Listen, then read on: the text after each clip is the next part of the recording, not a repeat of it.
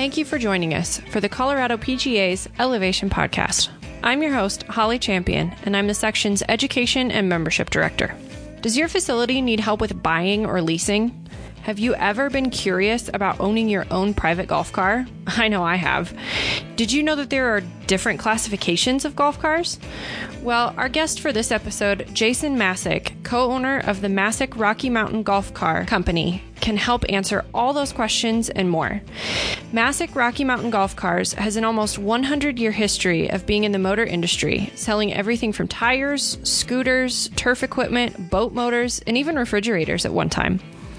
Since the nineteen eighties, though, Masek has sold and distributed golf cars. Servicing both commercial and private clients, Jason and his team are experts in everything golf cars. Whether you're a golf professional in search of information for your facility or an individual wishing you were headed to your neighborhood pool in style, Jason has you covered.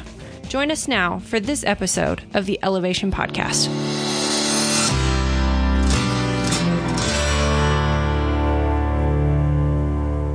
Well, Jason, thank you so much for joining us for this episode of the Elevation Podcast series. We're going to focus on golf cars today, you being an expert in the industry and subject of golf cars. Um, start us off by just telling us a little bit about yourself and how you got to where you are. Well, excellent, Holly. Thank you very much for having me. I, uh, I certainly appreciate the opportunity.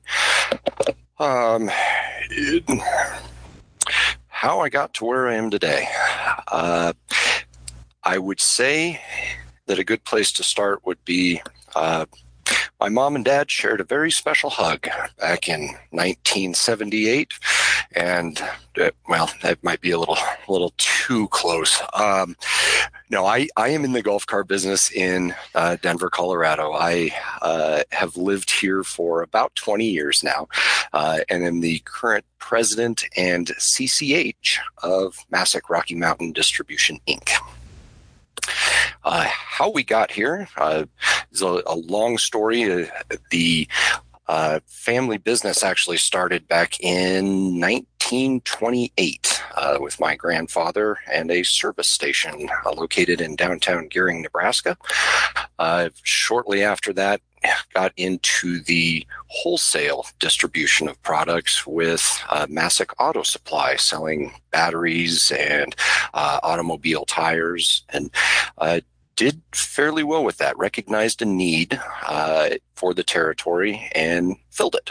And that's a, a theme that is going to be consistent in uh, this multi-generational uh, family business we've got going here. So, uh, started wholesaling things in nineteen thirty. Uh, in nineteen sixty-four, I believe, uh, took a uh, no-name company out of uh, Japan that no one had ever heard of called the Kawasaki, and was the first dealer in the United States for uh, Kawasaki motorcycles and other products that they make.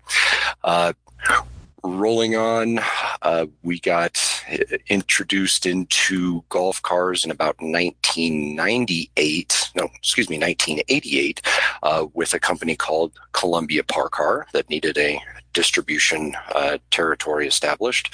Uh, then a couple of years later with uh, Hyundai. And that was actually my first introduction into the golf car business at the tender age of ten years old or so. I got my first job recovering golf car seats for my father.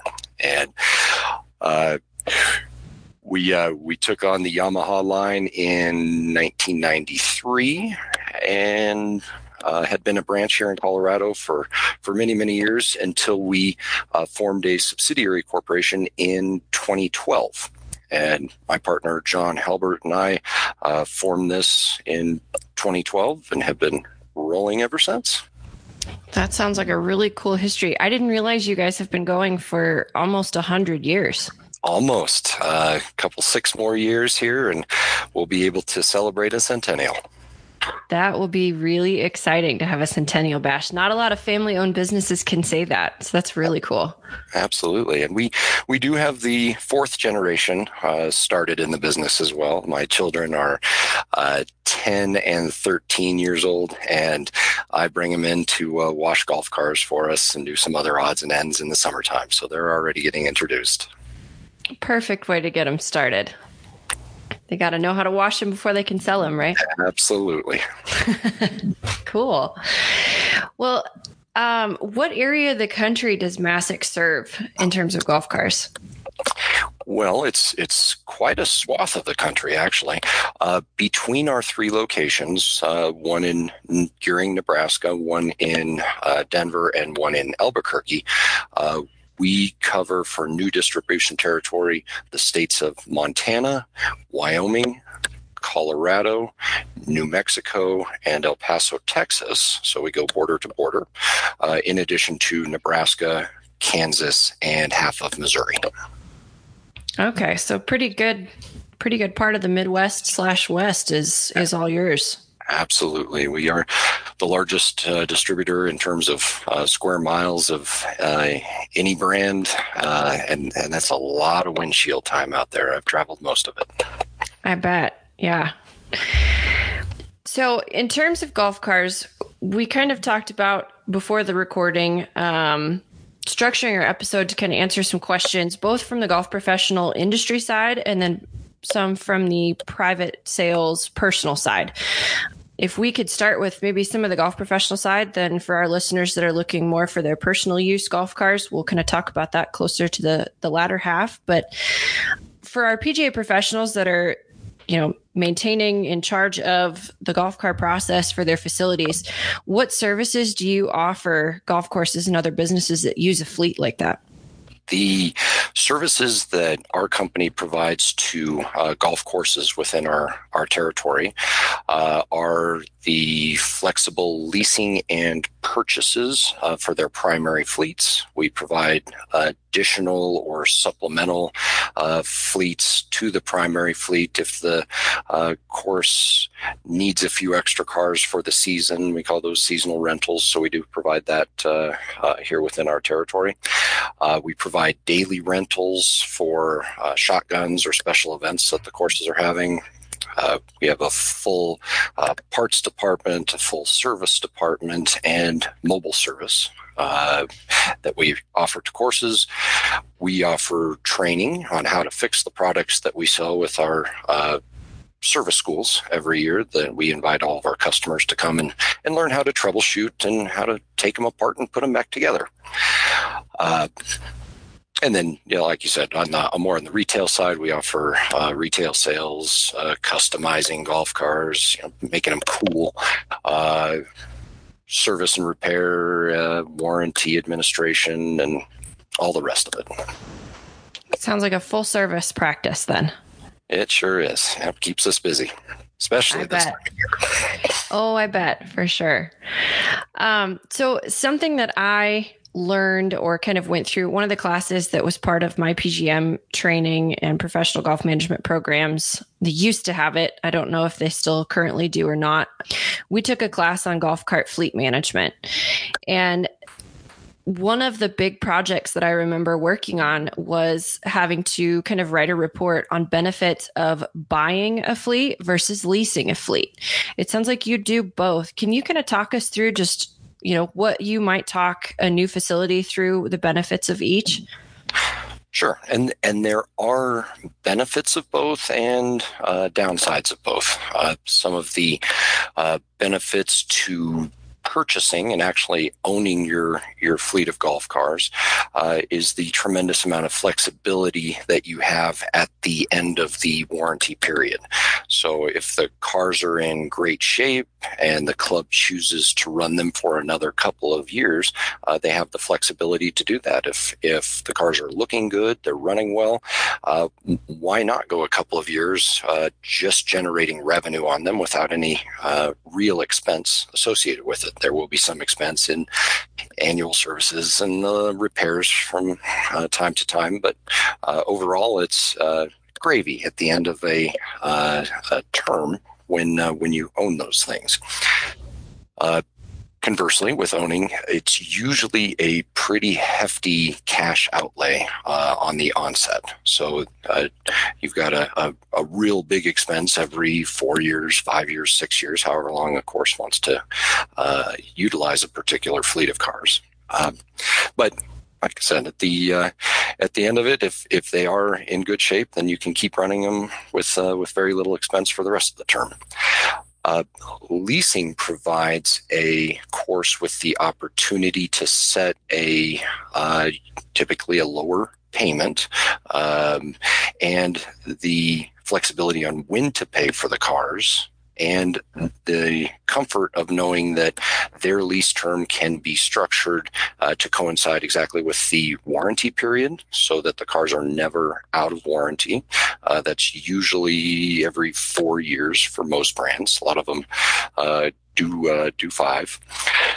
Um, so, so yeah, the, the, the benefits there would be if you want to schedule your lease term uh, and your lease payments to coincide with when the course is generating most of its revenue, you can choose uh, a what we call a six-on, six-off payment schedule. So most of the golf happens in uh, spring, summer, and fall. So your payments could be structured uh, May through October, with no payments due uh, during the winter months when we're either closed down here or, or play is limited. So it benefits of, of uh, both of them, and it just depends on uh, the club and, and what their uh, what their ultimate goals are. Nice. Yeah, kind of a pros and cons list of each, whatever your facility, membership, municipality, et cetera, and thinks is best. Um, there's definitely different options out there. Um You talked about when you own a fleet, you know, if they're still in really great shape, you can keep them longer, you can make a little bit more profit off of them.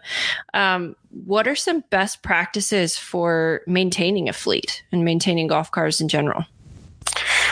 Well, A number one would be try your best to uh, stay with the schedule provided in the uh, owner's manual. So there, there are daily checks, weekly checks, monthly checks, uh, and yearly checks that need to perform be performed on the uh, fleet of golf cars. And if a course is fairly diligent about performing those checks uh, and uh, addressing any issues that come up at the at the time that they come up, as opposed to putting them off uh, till the end of the year when the snow's flying, uh, then the the overall health of the fleet and the overall uh, efficiency is going to be much higher. Your the, the uh, differences between gas and electric in how we maintain them are are marked. They're uh, gas cars have uh, a lot of moving parts inside the engine compartment, and and do need lubed and do need greased, and uh, that is typically a once a year uh, service where uh, we change a quart of oil, and we change a spark plug and an air filter and a pre-filter. We grease any zerks that need greased, and that's something that only needs to be done really once a year if you're taking care of the the other uh, weekly and monthly checks. Electrics don't have that uh, necessarily that annual um, Uh, service component to them. They're more of an ongoing service, so they uh, the battery watering is going to be probably one of the most important things for keeping a electric fleet operational. Uh, batteries do need to be checked, especially during these hot summer months. Uh, they need to be cleaned. They need to be charged. Uh, We put uh, distilled water in each of the cells. As the batteries age, they become more thirsty if we're uh, using a, a flooded lead acid set of batteries. So, you know, the uh, daily checks would be uh, how's the steering? This is something that uh, the cart staff can perform. Uh, does it steer the way it's supposed to steer? Uh, Does it stop uh, when it's supposed to stop? Does it run when you hit the accelerator?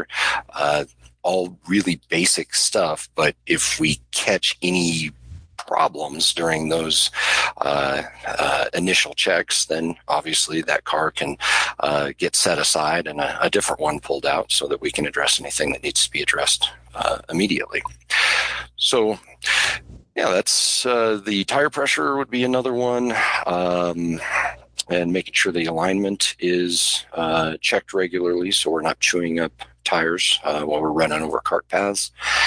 And yeah, Uh, anti-corrosion sprays uh, applied a couple of times a year to the electric fleets, distilled water, like I mentioned. Um, if if a course does that and has a system uh, in place for performing all those tasks and then recording them, their fleet's going to last a good long time. Sounds like just normal stuff to keep something running, right? Normal Change stuff. The oil in your car, rotate your tires every once in a while. Absolutely. Sounds good. Probably the most detailed maintenance practice I think I ever went through was I learned how to do the battery filling with distilled water and stuff when I worked at a golf course in Wyoming and went through that whole process. And they were one of the facilities that I would say had a really good system for maintaining maintaining the whole fleet. There was a checklist. There was a yearly calendar. You had to initial what you did, what numbers you did, um, the whole thing. So it was it was really in depth, and it was it paid off because the fleet always looked really good. So. And it it does nothing but um, uh, protect the golf course as well. Uh, when when you are doing the maintenance, and you can prove that you're doing the maintenance, a maintenance doesn't get skipped, and uh, parts and pieces have a chance to break. Uh, But B, uh, we all know that customers out there after a, a beer or two will uh, bring in a golf car that barely steers straight and say, I picked it up like this. This is the way it came. And we say, no, uh, it wasn't. In fact, uh, we just went through this car last week and uh, no damage was uh, listed. Everything checked out. Uh, all adjustments were done appropriately, and it it does uh, protect the courses from uh, folks that are trying to pass off their problems onto someone else. We'll what? Say that's, that never that's, happens. That's a kind way to put it, I believe. That never happens. What's so? Here's kind of a fun question for you. I know you guys do service and maintenance and, and repairs and things like that. What's the craziest golf car story you've ever seen? Oh my goodness. You might have to give me a minute on that one because I have seen some things. Uh, let, let me, I, I know it's going to involve uh, a lake, and uh, you know, I just have to give me a second. I've got two or three of them that I'll, uh, I'll ponder on here and come back to them if that's all right with you. Yeah. We'll, we'll close out the episode with some fun stories on that. So uh, changing gears a little bit over to more of the private sales. So whether you're a member at a golf course and you're looking for your own private cart, if you are just someone who wants to have one to run around the neighborhood, run your kids to the pool, that kind of thing, um, you offer private sales through Masek. And what, how much like industry or, or golf professional, golf facility sales versus private sales, what do you guys do there? Well, because we're dealing with such uh, larger quantities with the fleet sales, I'm going to say about eighty percent of our revenue is is tied to uh, course either purchases, leases, or rentals. And about twenty percent of it's going to be uh, retail and other. Okay. Um, are there other, just out of my own pure curiosity, are there other industries that order fleets of cars? Uh, there are. Uh, apartment complexes uh, have a fleet of, of golf cars, usually car dealerships, um, airlines. Uh, there's lots of business out at D I A uh, for all the companies that need to transport their wares around the, uh, the tunnels and terminals. Um, anything from horse park facilities to um, uh, kids sporting uh, clubs. I just it, it, everywhere. I and I've always said, you know, everybody needs a golf car in their life somewhere. They just might not recognize it yet, but I, I truly believe it. That's interesting. I I've always kind of wondered that, but it's it's something that you know I'm I we are so ingrained in the golf industry. I was just curious who else out there would use a fleet of golf cars. Yeah, so lots, lots of different, uh, lots of different businesses do. We have uh, quite a few B two B sales uh, on a yearly basis.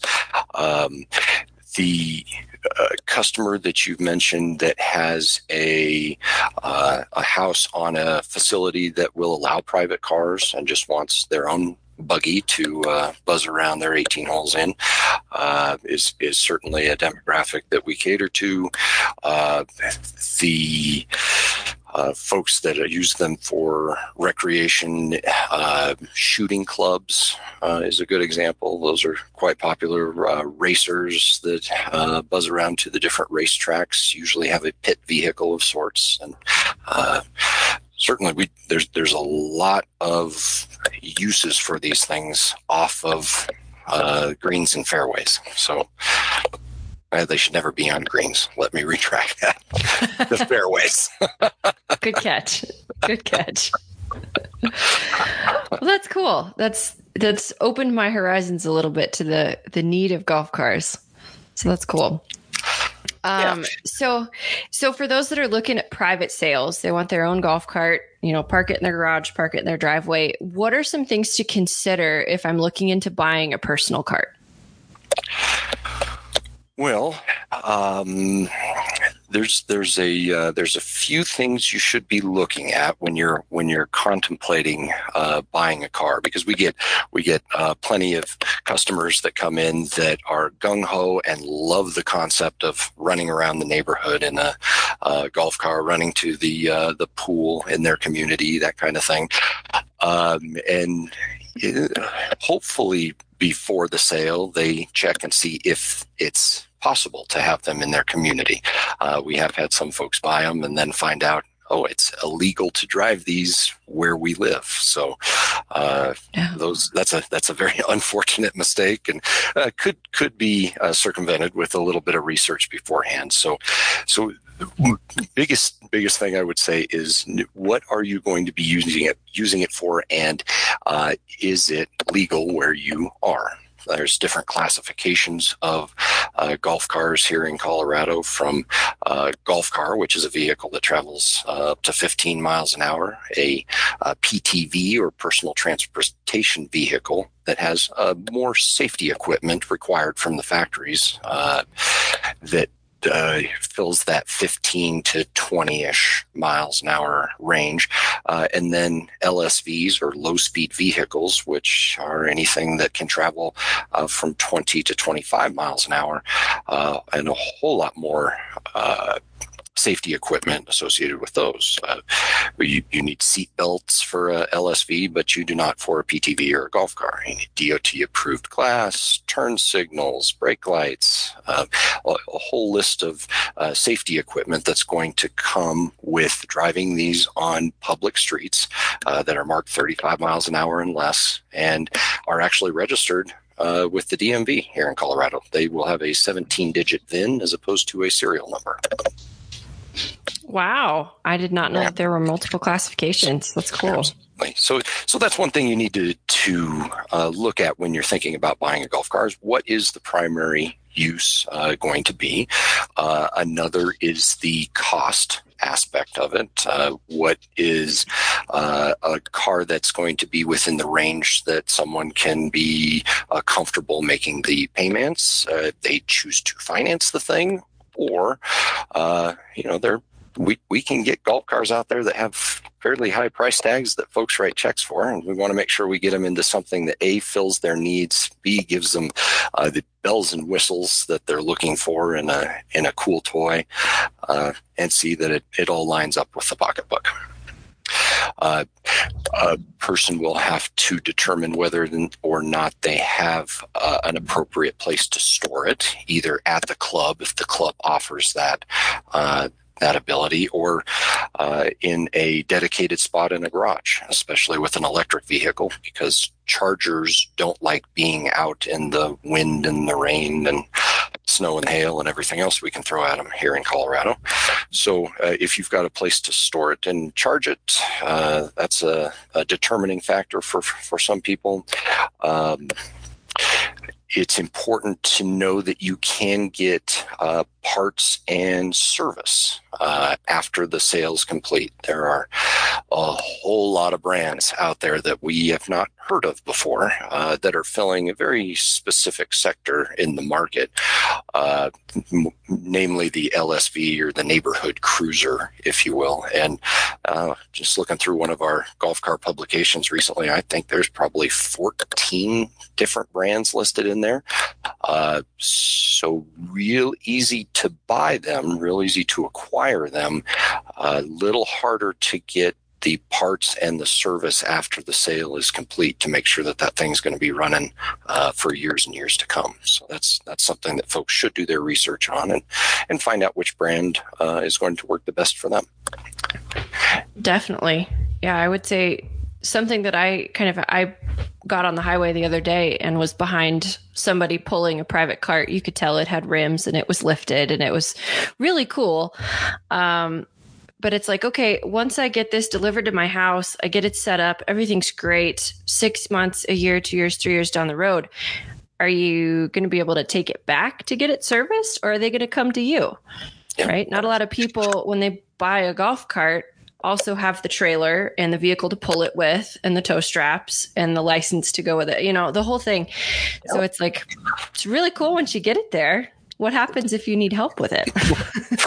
Yep. And thankfully, we've got answers for, for those folks. Uh, we do offer pickup and delivery uh, anywhere in the in the territory. We we uh, have relationships with a dealer network, because obviously having a, a territory that is as big as what uh, what we cover, uh, we do have a, a network of dealers, uh, sub-dealers that work with us. Uh, we've supply them wholesale product when we get the cars back off of a lease or or traded in from a purchase.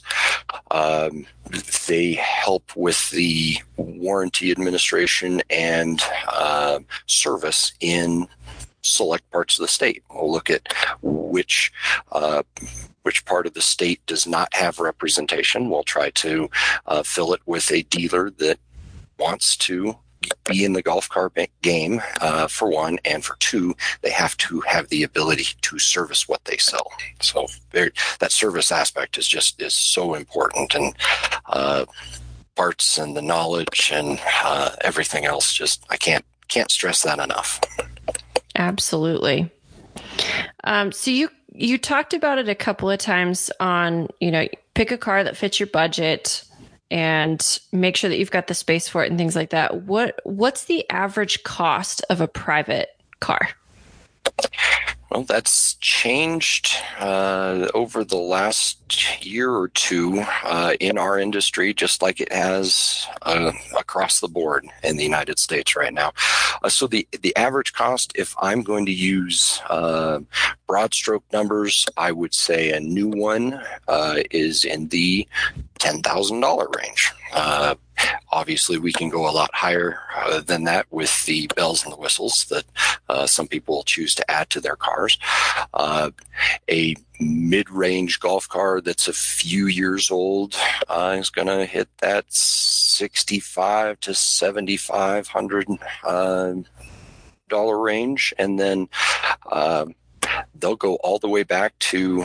Uh, You know, it, there used to be a five hundred dollars car. I think with inflation, it's now about a one thousand dollars golf car. But uh, they, they are, are still on the road after a lot of years. I think earlier this year, we sold a nineteen eighty-six G one golf car. So, uh, like I said, it's important wow. to service them. And if you do, they will last a long time. Yeah. So, so there are starter golf cars uh, e- anywhere from, uh, we'll call it a couple thousand bucks to uh, ten grand for a new one in round numbers. Yeah.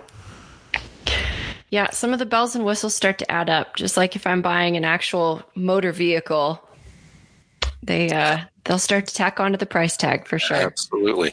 And and some of the options and accessories that are coming out now are uh, are fantastic. I mean, we we add uh, Bluetooth stereo systems to more retail cars than we don't now. And, and what used to be uh, a unnecessary uh, accessory in a U S B charging port uh, is now a must-have, and, and does come standard uh, from the factory most times.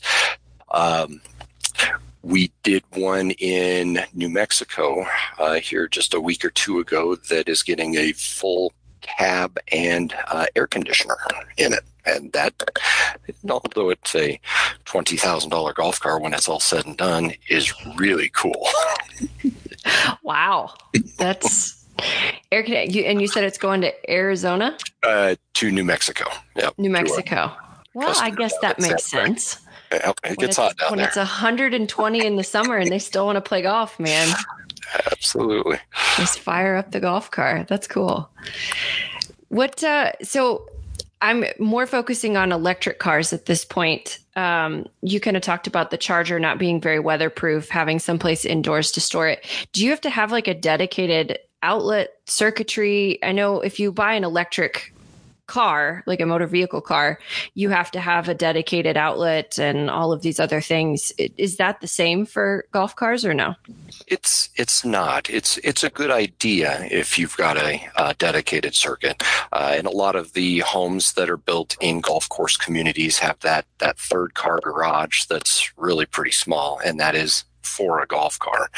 Uh, those usually will have a dedicated uh, charger uh, and breaker. Uh, the uh, the They don't need it, though. If if you've got uh, just a normal garage, uh, twenty amp, one ten uh, outlet, then you're you're good to go. It, it doesn't have to have its own uh, specific dedicated uh, outlet. Gotcha. Okay, so no no special trips for an electrician, no crazy upgrades that you have to make to your system to do that. Nope.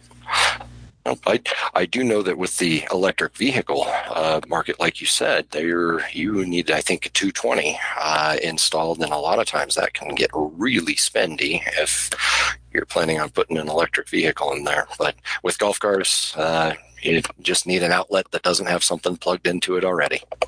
Cool. That sounds a little easier then. Yeah, we we know some people that uh, have built built houses within the last five, six, seven years. And that's now an option for electric vehicles, is if you think you're going to have one in the future, put in the dedicated outlet, and it is its dedicated own. I think it's a two twenty or something like that. That's a, a bigger, bigger breaker, and it's in and of itself. That's just completely independent. So yeah, absolutely. Not, not needed for a golf car, but um, I don't know. Electric cars are coming right along with sales in the U S. So if you have the uh, opportunity to uh, add it when you're building, I'd, I'd, I'd probably throw down for that. Yeah, I think so. So you've answered a lot of my questions today, and I really appreciate it. Um, if someone was interested in learning more or wanting to look at some golf cars, buy some golf cars for themselves, things like that, how do they find you? Well, in Colorado, you would drive down I two seventy and look to the north uh, between Vasquez and Quebec. Uh, our address is fifty-three forty-five Newport Street uh, in Commerce City eight zero zero two two. Uh, that's our Colorado uh, showroom. Our website is uh, colorado golf cars dot com. And that'll give awesome. folks a, an, a decent idea of what we have. We uh, can't keep up on the website with the amount of inventory that we actually have outside. So uh, if you've uh, got a little time to kill, we have uh, sales staff that would be happy to show you around and answer any questions. Uh, a lot like the questions you've asked today, because people uh, people have them, and I think all of us around here, at least most of us around here, have put in our, our ten thousand hours. Good stuff. Yeah, go see the experts at Masek Golf Cars. Um, would you want to circle back around to the crazy golf car stories? Some of the more interesting ones uh, that didn't necessarily involve a lake, but involved a, a group of golf cars, were at a, a particular country music festival. They rented a number of golf cars from us. Uh, and apparently, uh, when we uh, leave those things out and about at the end of the night after a full day of concert going, uh, and we leave the keys in them, then uh, a couple of cowboys can get on, and uh, we've snapped uh, six passenger, you know, the, the stretched golf cars, uh, almost in half. There was just a little bit of metal still connecting them, but how anybody survived that, uh, and the remarkably low amount of blood that we found on the vehicle when we picked it up is uh, uh, a testament to uh, don't leave your keys in your in your golf car at a country music festival. Wow. were they were they trying to like do their own X Games yeah, or something? We, we were trying to set some land speed jump records, I think, uh, in a uh, uh, not not exactly the safest driving conditions on the on the roads. There was lot lots of rain, and I I. can't help but say, I bet it was fun, but uh, uh, do not recommend. do not do not recommend because, uh, like I said, I we we are in the parts and service business as well, so we did have to fix that, and uh, someone got a bill, which is uh, uh, quite hefty when we go to. Those I was going to say, practically a brand new car at that point. If you had to fix yep. the frame, and, pretty pretty oh much, my. pretty much. Well, that does sound exciting, but we do not recommend that. And uh, don't try this at home, folks.